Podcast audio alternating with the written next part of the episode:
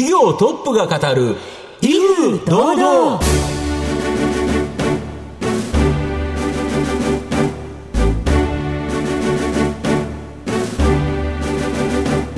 毎度相場の福の神こと藤本信之です。アシスタントの飯村美希です。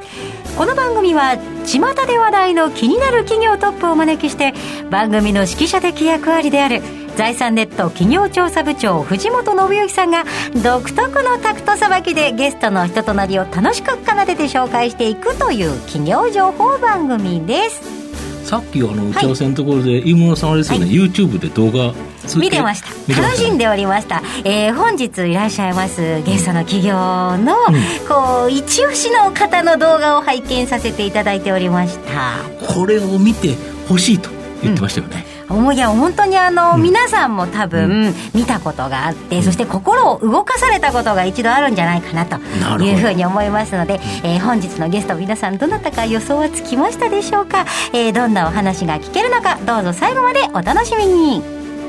この番組は情報システムの課題をサブスクリプションサービスで解決するパシフィックネットの提供財産ネットの制作協力でお送りします業トップが語る威風堂々それでは本日のゲストをご紹介します証券コード7689東証マザーズ上場株式会社コパコーポレーション代表取締役社長、吉村大輔さんです。吉村さんよろしくお願いします。はい、よろしくお願いします。株式会社コパコーポレーションは、東京都渋谷区恵比寿に本社がある商品開発のできる実演販売会社です。えテレビ番組でよく見るレジェンド松下さんなど、数多くの実演販売士さんが在籍され、売るを前提に商品開発も行っています。では、吉村さんの方からも簡単に御社のことを教えてください。はい。えまあ、当社はですね、まあ、実演販売のできる、あの、卸利業が、あの、本業なんですよね。はい。はい。まあ、皆さんどうしても実演販売の会社っていうとね、なんか派遣業みたいなイメージがすごく強いかと思うんですけど、うん、当社は約97%ぐらいがもう商品売上なんですよ。はい。あとの3%が、まあ、なんですか、他の企業さんの、まあ、販売応援っていうので、うん、まあ、当社の育成して実販売しを送り込んでるっていうような感じなんですね。はい。はい意外とあの、あ、そうだったんだって思われてる方多いかもしれませんね。うん、えー、企業ののお話は後ほどじっくり伺わせていただきます。まずは吉村さんにいくつかご質問をさせてください。はい。では、吉村さん、生年月日はいつでしょう？えっと、8月18日、昨日ですね。あらおめでとうございます。おめでとうございます。まさに。いや、ここで初めてお祝いをされました。おめでとうございます。おいくつになられましたか？えっと、52ですね。はい。はい。えー、では、吉村さん、ご出身は？えっと、新潟県の新発田市っていうところの城下町ですね。はい。はい。吉村さんは、どのようなお子さんでしたか？内弁慶だったと思います。うん。うん、だから、なんつうんですか。学校では結構、うん、うんと、おとなしめだったと思います。真面目だったと思いますよ。はい。はい。えー、じゃあ、学生時代に打ち込んだことを教えてください。学生時代。まあ、大学時代僕は演劇研究会ってところに所属してまして。そうでしたか。あの、役者やってました。で、普通、なんですか、な、アトリエみたいなとこあって、そこでなんかわちゃわちゃやるっていう感じだったかもしれないです。結構本格的な、うん、結構名門の研究会だったんですよね。うんなんで、自分たちでクランチ持って、テント劇場作ってましたね。吉村さん、どんな役が多かったですか？僕ですか？僕結構色物でしたよ。あ、そうですか、はい、ですから、あの、白塗り、黒塗り、緑塗りって。どんな芝居だったんだろう ねあの、本当に。どちらっつったら、色物役者でしたね。はい、そうでしたか。え、じゃあ、えっと、そのメンバーの中、今役者仲間の中でも、割とこう、えっ、ー、と、まあほら、ね、主役振るような、こう、2枚目の人いるじゃないですか。はい、それとは違う、なんかトリックスターみたいな感じの、ピエロみたいな役が多かったですね。いや、面白いですね。うん、で、この、いわゆる演劇研究会に入ったことが、この実演販売士になるきっかけになったっていうのはどういうことですか、うん、えっとね、あの、うん、その演劇研究会の先輩がですね、まあ、あるメーカーさんの営業の方だったんですけど、その方の関係でね、なんか代々、その、なんつうんですか、諸先輩たちがこう、伝統的なアルバイトってあるじゃないですか。はい。それがね、実は秋葉原デパート店頭の実演販売してる人のお手伝いだったんですよ。ああ、まだりって言ったらそうですよね。ね芝居ができるようなそ。そのメーカーさんが、その秋葉原デパートで売ってた商品のメーカーさんだったんですね。はい、まあ休憩中とかになったら、ちょっとね、ちょっとやっぱりこっちもね、やっぱり役者魂をちょっとくすぐられるじゃないですか。うん。うん。これはもう、あの、一つの、なんつうんですか、こう、路上演劇だなって思いながら。舞台ですよね。そう思います。歴史ありといった感じですね。そうそう。こうやってコーパコーポレーションが立ち上がってきたと。そういうことです、いうことですか。はい。えー、吉村さんの人となり、皆さんにはどのように伝わりましたでしょうか後半では吉村さんが率いますコパコーポレーションについてじっくりと伺っていきます。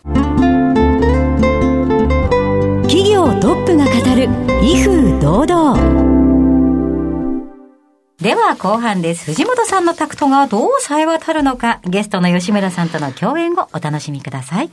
御社は、このレジェンド松下さんなど、はい、まあ、数多くの実演販売士の方が在籍され、まあ、イベント、テレビ番組への出演とか、人材派遣、なんかプロダクション的な要素もあるんですけど、先ほど社長おっしゃられたように、製品から商品に変える力が実演販売にあるということから、商品企画に強みがある。どういう商品が作られてるんですか？うんと、結局あれなんですよね、われわれの一番の強みっていうのは、うん、やっぱり諸先輩方が今まで売り続けてた実演トーク、実演工場のデータベースが存在してるってことなんですよね。その商品ってこう時代時代によってこう廃れてったりするじゃないですか。なんですけど、ある種、技術は有効、すごく有効なんだけども、その時代に合ってないってことは、アジャストさせるとまた売れるってことよくあるんですよね。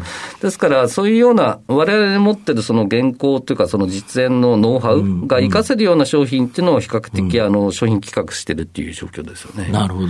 まさにだから製品から商品に変える、売れるものに変えるという力ですか？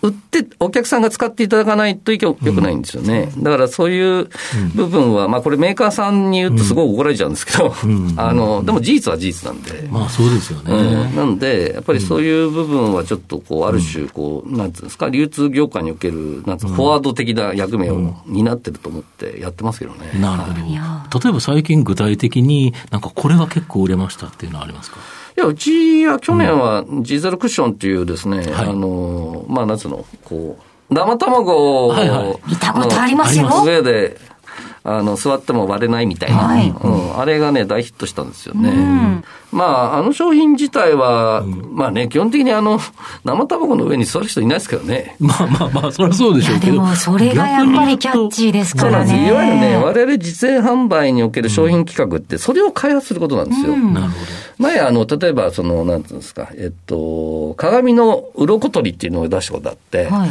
何を一生懸命開発するかっていうと、要するに鏡の鱗の汚れの本物の付き方。はいはい。そっちの方なんですよね。はい。そうすると、例えば普通の洗剤だと、あの、全然、なんていうんですか、取れ、取れたと見えるんだけど、また白く戻ってくるんだけど、その商品でやると、あの、全然戻らない、綺麗に取れてっていうような。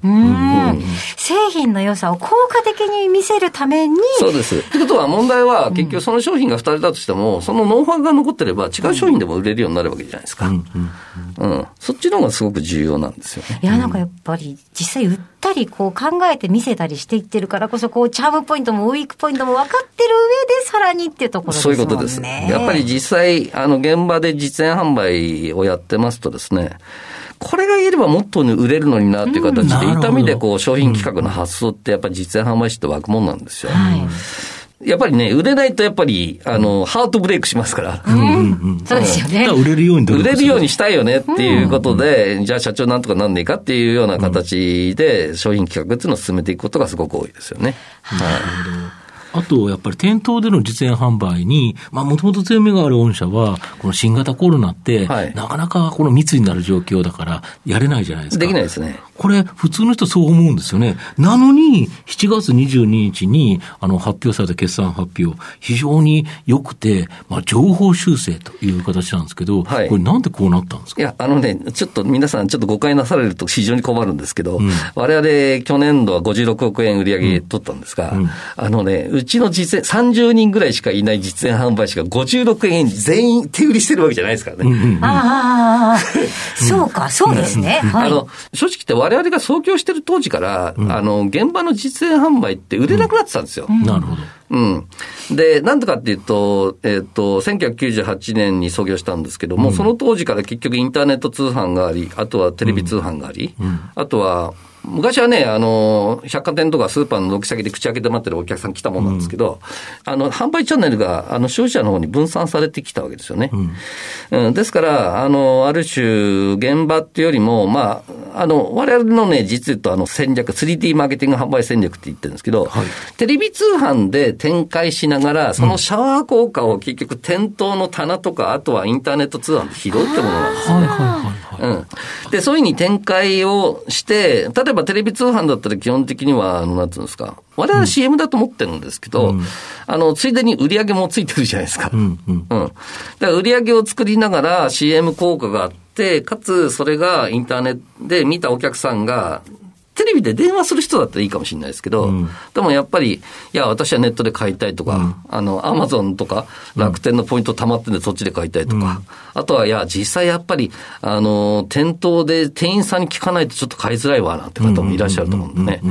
で、そういう方が最終的には、あの、そういうところで買っていく。まあ、要は、御社の場合は、卸売だから、そうです。どこで買ってもらえればいいと。どこで、どこで買っていただいてもいいんですよ。結局ね、我々が生の実販売やってると、で、お客さんん、最近のお客さん、おもむろにスマホ取り上げて、アマゾンで買うんですよね。なるほど。うん、で、うちで、僕で買わないで。うん、うん。いや、それはまあ、あの、それはお客さんの自由なんで。うん、だけど、そこがうちだったらいいわけじゃないですか。なるほど。うん。ありがとうございますって言いますよね。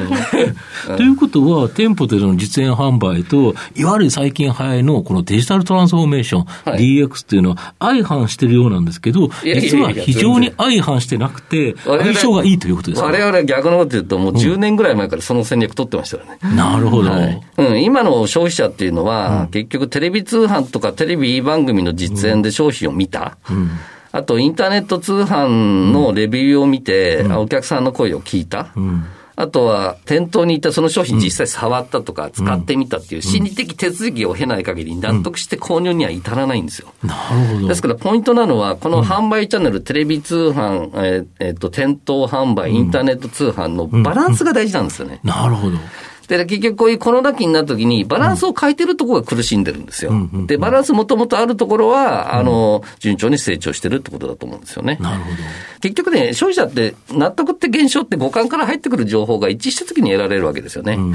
うん、これはね、脳みそがある限り、ホモサピエンスはしょうがないんです。もう多分太古から同じです。はい。もともとあの、このコパコーポレーションとか実演販売自体もそうなんですけど、うん、あの、こういうマクロ経済の景気の浮き沈みって強いんですよね。うん、なるほど。うん。例えばじゃあ景気が悪くなったらどうするかっていうと、皆さん、あ物を売りたいから我々に頼んでくると。なるほど。うん。で、景気が良くなったら商品が売れてく。うん、みたいな感じですよね。ですから、まあ我々なんか変変な感じですけど、こう、あまり浮き沈み、二十何年間やってきたんですけど、なかったんですよね。うん、コツコツと右肩上がりにそう伸びてあの、結構マイペースな会社なんで。はい。なるほど。御社の今後の成長を引っ張るもの、そしたら何になるんですかね？やらなくちゃいけないのは、やっぱりね、うん、実演販売って今ね、っていうと、皆さんはどうしてもレジェンド松下っていうね、イメージがだいぶ、うん、もう8年ぐらい前からついちゃいましたけど、うん、まあその前はマーフィオカラさんとかね、我々の先輩方とか、ね、まあ僕はあの、あえてそっちのカリスマになるのをやめたんですけど、うんカリスマを作る方に回りました。はい。はい。なんで、やっぱり、なんつうんですか、我々、こう、商品企画までできる実演販売士のことを実演アンカーマンって呼んでるんですけど、うん、その育成をやっぱ進めていかないといけないですね。うん、まあ、商品企画力強化っていう部分と、うん、あとやっぱりね、こう、人相が変わる、人相っていうか、顔が変わるだけでね、あの、開発する商品変わるんですよ。なるほど。うん。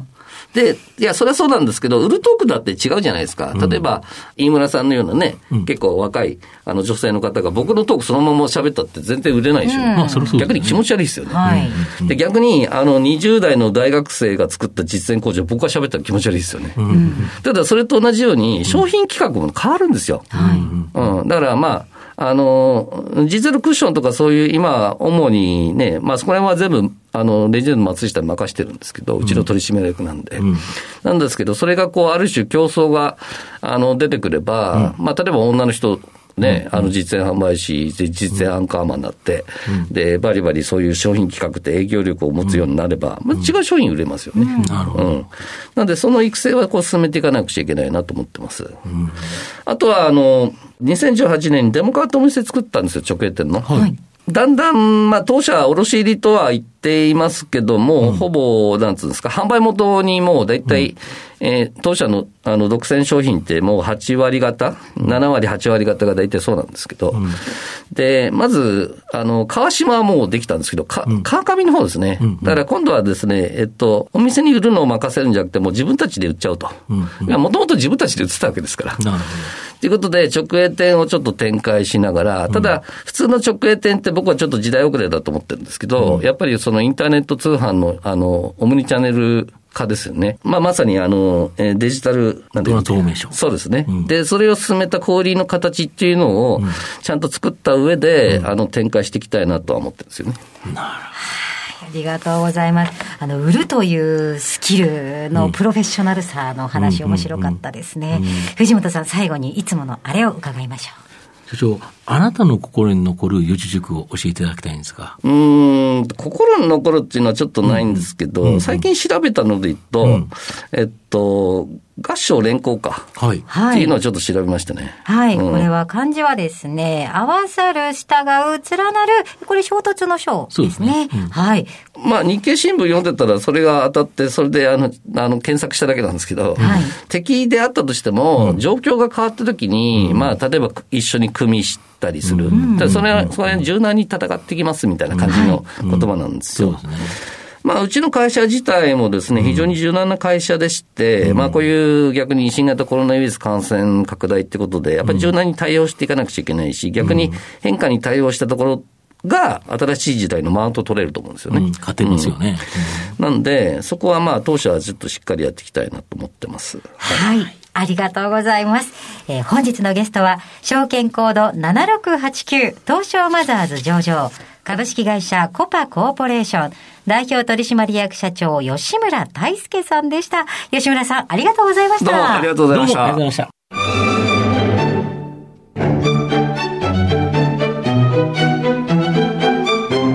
企業トップが語る、威風堂々。